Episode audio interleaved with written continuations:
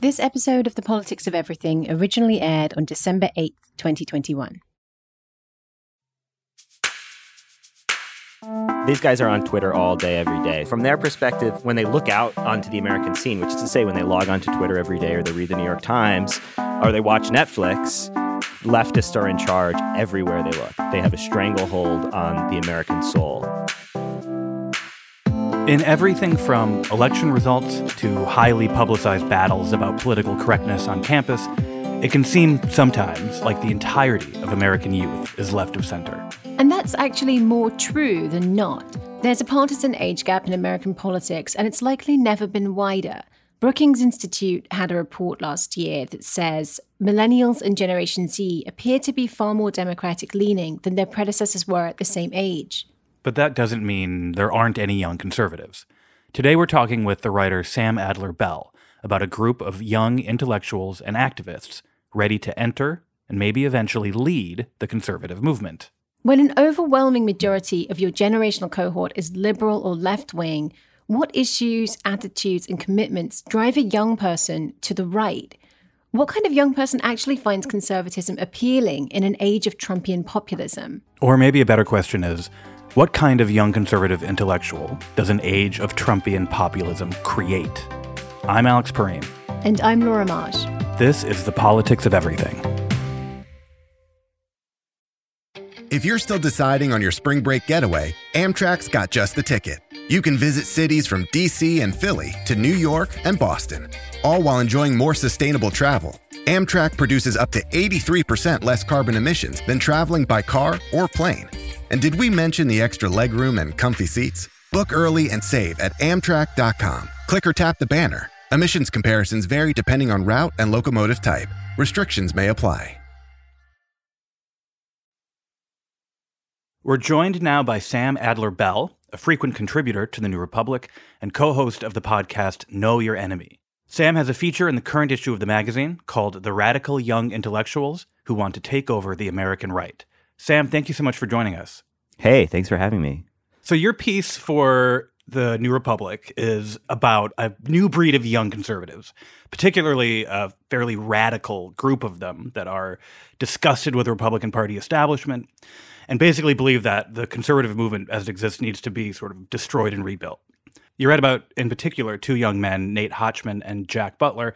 And before we get into what they believe, I'm curious how you encountered these guys. Nate, it's an easy answer. He was a fan of our podcast, Know Your Enemy. Oh, yeah. Give us a very brief description of what your podcast, who the enemy is. I co host a podcast about the American right with my friend, not my enemy, Matthew Sitman, who's an editor at the liberal Catholic magazine Commonweal. Matt's a former conservative. I'm a sort of geek about conservative intellectual history. So the enemy is conservatism, it's American conservatism. But Nate, a conservative, was a fan of the show. Yeah, that's right. We have sort of like relatively small subset of historically and intellectually minded young conservatives who like the show and figuring out exactly why that is is a little bit of a soul searching thing for us. but I think part of it is just that there's not that many places even hosted by conservatives where they go really deep into the history and sort of take the ideas undergirding American conservatism seriously, which we do. From the beginning, when Nate first reached out to us, that's what he said. Like, you know, I disagree with your conclusions, but I like the way you approach the subject matter. So the, the know your enemy part of it for them is like knowing how the left thinks about their ideas.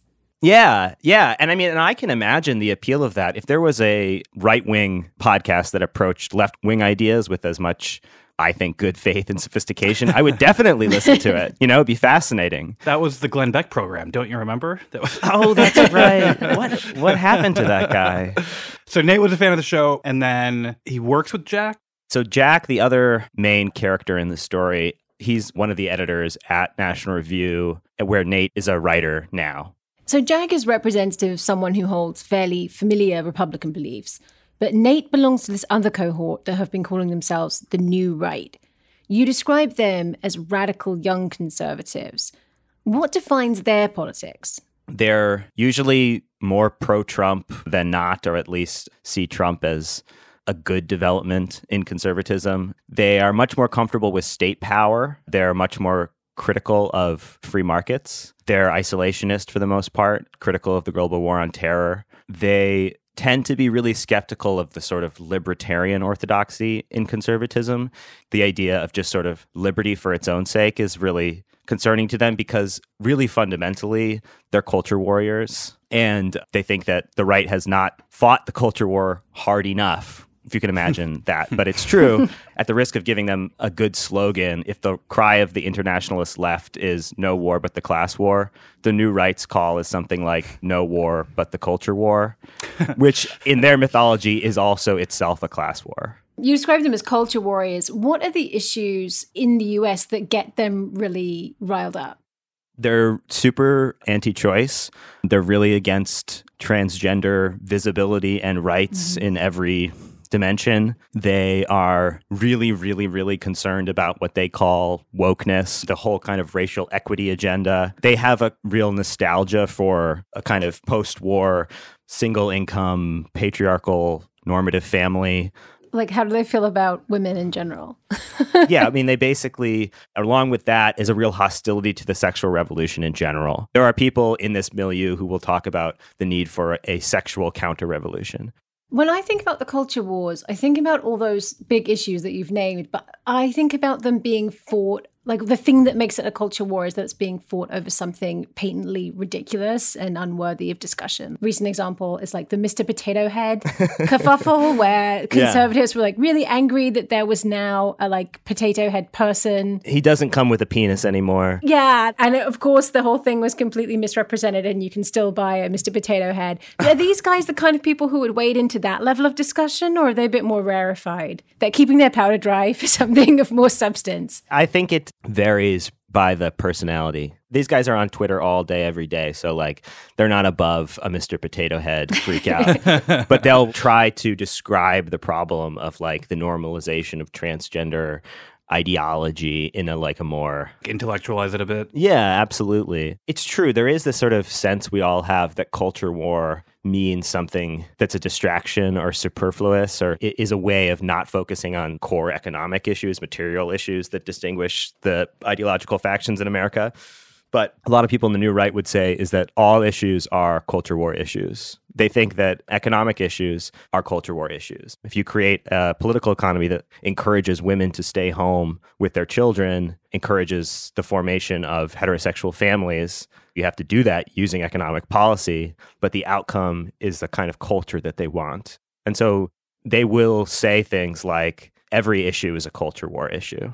Yeah, I mean, it's a little bit funhouse mirror leftism there, isn't it? Because instead of the argument that, like, at heart, all these things are material, is sort of a competing left wing explanation for some of these issues. Totally, yeah. And so that what's interesting is, as you say, this is sort of the hip new young conservatism to a degree, and all of them are also right wing Catholics. Gosh, yeah. I mean, for the most part, I mean that's fascinating. Yeah, I mean, a lot of this is online. These are like Twitter personalities who also have perches at various right wing magazines. And so there's an online phenomenon that's called tradcath, but Catholicism also has like a really long pedigree on the right. Most of the founders of National Review were either cradle Catholics like Bill Buckley or Catholic converts like Brent Bozell, Willmoore Kendall. Catholicism is really appealing to them because it's hierarchical, it sort of bestrides antiquity and modernity, it's patriarchal, and it, and it, has a very well defined concept of sort of moral ends, which can't be reduced to liberal rationality which is what they like about it. One thing that's interesting you mentioned the piece is there's only one person in the piece who was born a Catholic. Most of these people have converted to Catholicism. Yeah, and that was true, like I said, of the early conservatives of the post war era, too. There's a sort of aspect of the zeal of the converted here. These are people who become dissatisfied with liberal modernity for various reasons, and they go out looking for something that feels like a thicker, more demanding religious and political sense of obligation. There's also in the background here the fact that Catholicism just has always played this role on the right. And so a lot of young conservatives kind of convert because it's kind of the cool thing to do in right wing elite circles. It always has been. In fact, it's something that Nate told me, which was that some of his concerns about taking the final step of being confirmed is that he feels like there's a lot of pressure to do it that isn't exactly motivated by like God or his theological commitments as much as it is his career. Oh my God, wow. Because Catholicism, it has such its hooks in the right wing elite. If not really, you know, in America in the masses exactly, because Catholics are still split between the Democrats and the Republican Party. So you've described their peeves, what they don't like about modern society, trans people, wokeness. Outside of endless war, what is their problem with the Republican Party? It seems to hate those things. Well, like I said, I mean, they're a lot more sympathetic to embracing some kind of welfare state as long as it encourages certain kinds of family formation. And they think that even though the conservative movement has sort of presented itself as the representative of religious Christians in America, that they haven't fought hard enough and they haven't been willing to use the levers of the state in particular to enforce some kind of moral orthodoxy in the public. But the big thing is that this sort of fusionist bargain, which is sort of the operating assumptions of the American conservative movement since the 1950s, which is that politics is the place where you guarantee liberty and privately you want to foster traditionalism and Christian moral values, that that's been a really bad bargain for mm-hmm. Christian conservatives. Because actually, if you let liberalism just run amok in the public sphere, you lose it in the private sphere. I was struck by their hostility to libertarianism because I remember when I briefly lived in Washington in the tail end of the Bush years, that was the only sort of successful and visible youth conservative movement. They were all like Reason Magazine and Cato Institute. That's where the energy was back then. Ron Paul. Yeah, and yeah, exactly. Ron Paul had his own youth wing. And it seems to have taken quite a shift to this sort of hierarchical Catholic inspired culture war stuff. Yeah, I mean, there's still that stuff out there. There are still young libertarians, and there are still sort of weirdos in the right wing orbit who are libertarian, who would call themselves anarcho capitalists or paleo libertarians, who are basically just like libertarians but more racist. But it is notable that the energy of this movement feels comparable to what you're describing amongst young libertarians back then. The sort of outsiders of a younger generation at war with what they see as the mainstream of the party. It is just kind of an irony and a contingent product of history that they take such different perspectives on the use of state power.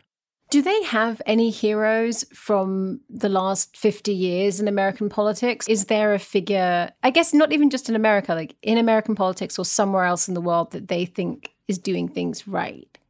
A lot of them like Pat Buchanan. So the sort of paleocon strain in conservatism is more sympathetic to them because it could be more isolationist. It was more nativist. They're really hardcore nativists. Mm. They want to stop illegal immigration, but they want to limit legal immigration significantly too, as did the Trump administration, at least in word. So there's the paleocon strain. Some of them do look back to hardcore Christian corporatist governments in the 20th century, like there was Salazar. So this is the long lived dictatorship in Portugal. Yes, there's Francoists amongst this group. A lot of them share this kind of enthusiasm for Viktor Orban's idea of illiberal democracy in, mm-hmm. in Hungary.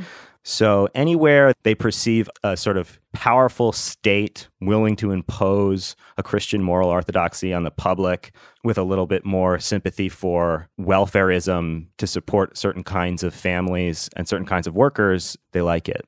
That's so interesting because I think those examples really help when you're trying to imagine, like, oh, what would that be like? And the answer is Orban's Hungary. it's like. Yeah, no, they're very explicit about that. The whole kind of Christian Democrat tradition in Europe is something that they approve of. So, the sort of politicians and leaders that these people look up to basically gives away what they're after. They're looking for illiberal authoritarianism. But is anyone listening to them? After a short break, we'll be back to talk about how much influence this group has. How worried should we be? You know you need protein to fuel results, but it's not easy when you're drinking the same bland, chalky shake every day. Stop punishing yourself and get to GNC for the best protein in the game, including all the hottest brands and crave-worthy flavors that'll keep you coming back for more. We're talking protein that legit tastes like cookies, your favorite cereals, indulgent desserts, and more. So bust out of your protein rut and actually look forward to those shakes with unbeatable protein at unbeatable prices. Fuel your fitness with protein at GNC. How do you make a vacation last? How do you hold on to the joy, the clarity, the calm? Easy. You go to Aruba. You'll spend your time relaxing on cool, white, sandy beaches and floating in healing blue water. You'll meet locals brimming with gratitude for an island that redefines what a paradise can be. You won't just feel great, you'll feel relaxed, renewed, and ready for life. That's the Aruba effect. Plan your trip at aruba.com. Now that we've established what sort of regimes they admire, I feel like we should ask why should we care about these guys? you know, your subjects are a couple young people working at a magazine, right? Yeah. What's the case for caring about their wacky beliefs? Yeah, it's a good question. I mean, I think for me, the place that I came down is that we're familiar with this argument about the left that people who graduate from elite universities have really like pretty extreme left wing views compared to the median Democrat and certainly compared to the median voter. The same thing is true of these negatively polarized right wing, highly educated elites. They're far to the right of the median Republican. But all the signals sort of point to we can't discount it just because it's a sort of phenomenon amongst these very strange elite intellectuals because very strange elite intellectuals and very young strange elite intellectuals have been in charge of the conservative movement forever. It's just that the character of that movement is changing because their character is changing. You talk about the sense of isolation this group of guys has. Can you explain how that forms in college? For a certain kind of especially white man who came up in an elite university in the past 10 years but maybe even more so in the past five, six, seven, there was a sense of, you know, like a suffocating liberal orthodoxy on their campus. And if they have some other kind of ideological inputs pushing them in the direction of whether it's like misogyny or some nasty racial ideas or whatever, or just a kind of contrarian instinct, they may find themselves in a position where they go, all of the people who are the authority around me on this campus are telling me to believe this set of often superficial but nonetheless progressive things. And I'm going to look for the people who are saying the bad thing, the thing you're not supposed to say. And then they find each other. I mean, some of them are so young, like Nate Hochman, he's only 23, just out of college. Do they maintain a sense of isolation after college? Because when you look around, elite conservative Catholics are pretty well represented. Like, look at the Supreme Court. look who's on the Supreme Court. For a minority, like a religious minority, to be so well represented, this is not the mainstream version of Christianity in, in the United States. They actually have a huge amount of power. So I'll say two things. One is that from their perspective, the only place in American life where conservatives have any power is basically the courts and every once in a while the federal government. And they are very fixated on the fact that progressives and leftists control all the cultural hegemony. And that's precisely why they think it's so important that when they periodically get power in the form of a Trump and when they have a supermajority on the court, that they absolutely need to use it to enforce in the private sphere their ideal morals. Because otherwise, in every other way, every other input into American private morality, the morality that reigns kind of regardless of what the government does, liberals and progressives have control. So that's their perspective. But it's also especially because they live in DC, New York, and California, where they actually are surrounded by liberals. These people aren't living in small communities that are conservative, where they could, but they're intellectual elites who want to work in the power centers. So their perspective on what America is is totally skewed by the fact that they spend all of their time on Twitter. It's mediated and it's like vibes based. It's completely vibes based. yeah. Like you will never feel like you will win if you have won everything and then see that people still don't think the right way. That seems like a flaw in their ideology. well, it's a flaw, but it's a dangerous and symptomatic flaw, which makes them attracted to more kinds of authoritarianism because that's how they imagine you're able to change the way people think. Right. The argument that Hollywood is overwhelmingly liberal and that the people who are conservative are kind of bombarded with liberal propaganda and they have liberal values rammed down their throats is one you hear all the time. But the right has its own very robust and incredibly well funded media infrastructure. I mean, you don't hear of small right wing magazines just collapsing because there's no money. With anything like the same frequency, you hear about liberal magazines going under going back to what you said about people being sort of radicalized and pushed towards the right in college, when they graduate from college, there are jobs for these people. there yeah. so many think tanks you can go and work for if you're a young conservative. So many magazines where you can get associate editor jobs that don't exist in the liberal media. What do you make of that, of that right wing ecosystem? So, one of the things that Nate said to me in the piece is that he acknowledges that there is this sort of conservative welfare state for kind of unsophisticated but right wing people who graduate from college and want to write takes. And so he has encountered people who are not particularly smart in that world. but also, the thing is that there are a certain number of people like him who are really interested in ideas and are pretty good writers and do like to think hard about intellectual topics. And for those people, it's like an embarrassment of riches. And part of what's so attractive about it is not just that, like, you get a job, but you get let into this rarefied world that's like both really luxurious, but also rebellious. And for intellectual conservatives, that is just an intoxicating stew that keeps young people engaged in conservative bullshit for a long time.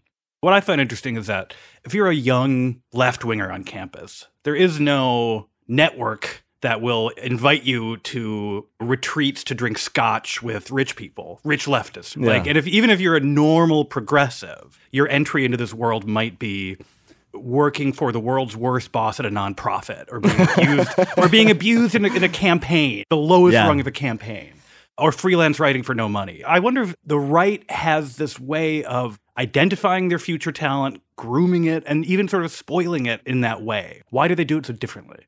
Well, to take on the left side of it, I think one of the things is that the power centers of the Democratic Party are controlled by mainstream liberals. Right. They're not like scouring the campuses for like really smart Marxists to give internships to. Right. And like to be a mainstream liberal it has much less of this kind of rebellious quality. It's just kind of like being invited into the power elite in a sort of uncomplicated way. Whereas right wingers, even though we may think of this as delusional, they still think of themselves as a rebellious, insurgent troop of outsiders with dangerous ideas.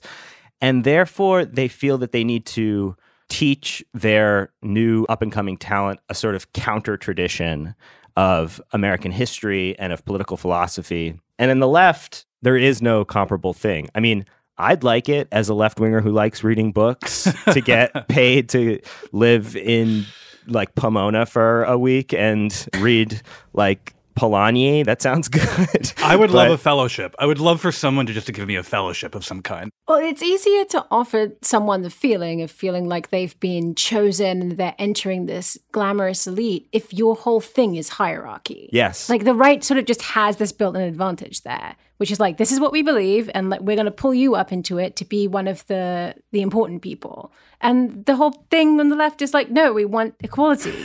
Want everyone yeah. to be treated the same and to have the same opportunities. I want everyone to get fellowships. That's what i want. Yeah. Everyone every working american deserves a fellowship. I believe this very strongly. That's a really good point though laura. We have incompatible goals. Like we don't want to create an elite elect who understands the true nature of society and then can direct it from on high. Right. I think it's the same with the funding too for these magazines, for these think tanks. Like it's completely consistent with a right wing view of the world that you are going to like make lots of money and then dump it into an organization so that you can control what people think. That's not really what left wing donors are trying to do. Yeah. I mean, I, I think that you can have this experience as a liberal not maybe not as like a revolutionary leftist. Well, you can kind of have this experience if you're the kind of liberal who is like, I'm going to come up with some healthcare plans that will minimize the amount of coverage we offer to people with stage four cancer. Yeah, exactly. That's the career track. Speaking of this whole ecosystem, Claremont is something that comes up in the piece. Can you explain for the uninitiated what that is? The Claremont Institute is a right wing, socially conservative think tank in California. Claremont was one of the first places that came out and said, no, Trump, let's go for Trump because it's populism, it's it's nationalism, it's way more aggressively patriotic. Claremont has been punching way above its historic weight in the Trump era and since Trump playing a role in trying to justify his coup, in effect, Right. playing uh, a role in kind of bringing more illiberal and scary strains into acceptable conservative discourse. And a lot of the people who are these young new right figures move through its very robust programming and fellowships for young conservatives. Just to go back to the coup thing, so you actually mentioned that John Eastman, who wrote the memo on how Trump could try to stay in office despite losing the election, he is associated with Claremont. Yeah, he's like a legal scholar, constitutional scholar associated with them. He wrote the memo for the vice president telling him how he could constitutionally just make it so that Trump would stay in power, basically. Some of the people you talk to, I think, are actually surprisingly realistic about the unlikelihood of their vision of society happening democratically. But my question is are they going to install a Catholic theocracy, though? Like, regardless? like, are they going to do that? Uh, I don't know. I actually, I don't know if I have a great answer to this question. There are internal to conservative debates and even internal to people who are sympathetic to new right goals. There's an acknowledgement that the public is really not with them, the conservative public, even. That Trumpism doesn't represent some victory for like hardcore conservative, like Catholic hierarchical authoritarians. It's more like a victory for Jacksonian libertarian impulses. Tanner Greer, this right wing blogger who is quite smart, wrote this blog post about this discrepancy between the means of the new right and their ends. His line is pity the Whig who wishes to lead the Jacksonian masses. That in effect that they're inheritors of a sort of like patrician, pietistic northeastern tradition, puritanical tradition, which wants to impose all these orthodoxies, which is just not really what Trumpism represents. So that being said, if these people are serious about trying to like impose this moral orthodoxy on America, then that's why they become more sympathetic to things like John Eastman telling Trump you can keep power no matter what, or people like Adrian Vermeule, who's a Harvard integralist who believes that basically you should use the administrative state, which used to be the thing that the conservatives hated more than anything, that you should use the levers of power in the administrative state basically to nudge the moral orthodoxy of America towards Catholic theology, that you should use the unaccountable powers of the state non democratic powers to achieve their ends. And so the reason that there's this sympathy, I think, for counter majoritarianism, for anti democratic measures, for state power through the bureaucracy as opposed to through the legislature is that they know that their ideas are really not a majoritarian proposition. Well, I'm alarmed now, so. Sam, thank you so much for taking the time to talk to us today. Yeah. As you can see, I could talk about this forever. I feel like we very rarely end on a note of being alarmed. Yeah. And we're, we're like, oh, this thing we were talking about didn't actually exist. It's fine. Wait, so we don't have to be worried about the rats? Was that the takeaway from last time? yeah, there's, it's not a thing. Okay. The- no, I mean, no more worried than usual was our conclusion. No more worried than usual. So we're more concerned about Catholic theocracy than then rats, than rats. Yeah. Havana syndrome, rats, or Or cops dying from seeing fentanyl yes, right. without touching it or taking it. All right, it was really nice talking to you, Sam. Great, you too. Bye. You can find Sam's piece, The Radical Young Intellectuals Who Want to Take Over the American Right, at newrepublic.com. Before we end the show, I have a correction. On our recent episode about rats, I said that 311 doesn't have a rat response squad. A listener from DC wrote in to say that's actually wrong. Many cities have a whole process for responding to rat complaints. So we looked into this, and the New York City Health Department says that after you call 311, quote, your complaint will be routed to the New York City Department of Health and Mental Hygiene. The health department will inspect the property within two weeks of receiving the complaint, unless the property was recently inspected. So, my apologies for getting that wrong. And if you want to know more about the state of rats in New York, I can highly recommend checking out the Rat Information Portal at nyc.gov slash rats. I'm sorry, I, I can't hear the phrase "the state of rats in New York" without my mind immediately going to Albany. I well, do you have a URL recommendation? Uh, I don't know. Would there be a landing page for Cuomo's book? The Politics of Everything is co-produced by Talkhouse. Emily Cook is our executive producer. Melissa Kaplan is our audio editor. If you enjoy the politics of everything and want to help support the show, please go to wherever you get your podcasts and rate or review us. Every review helps. As always, thanks for listening.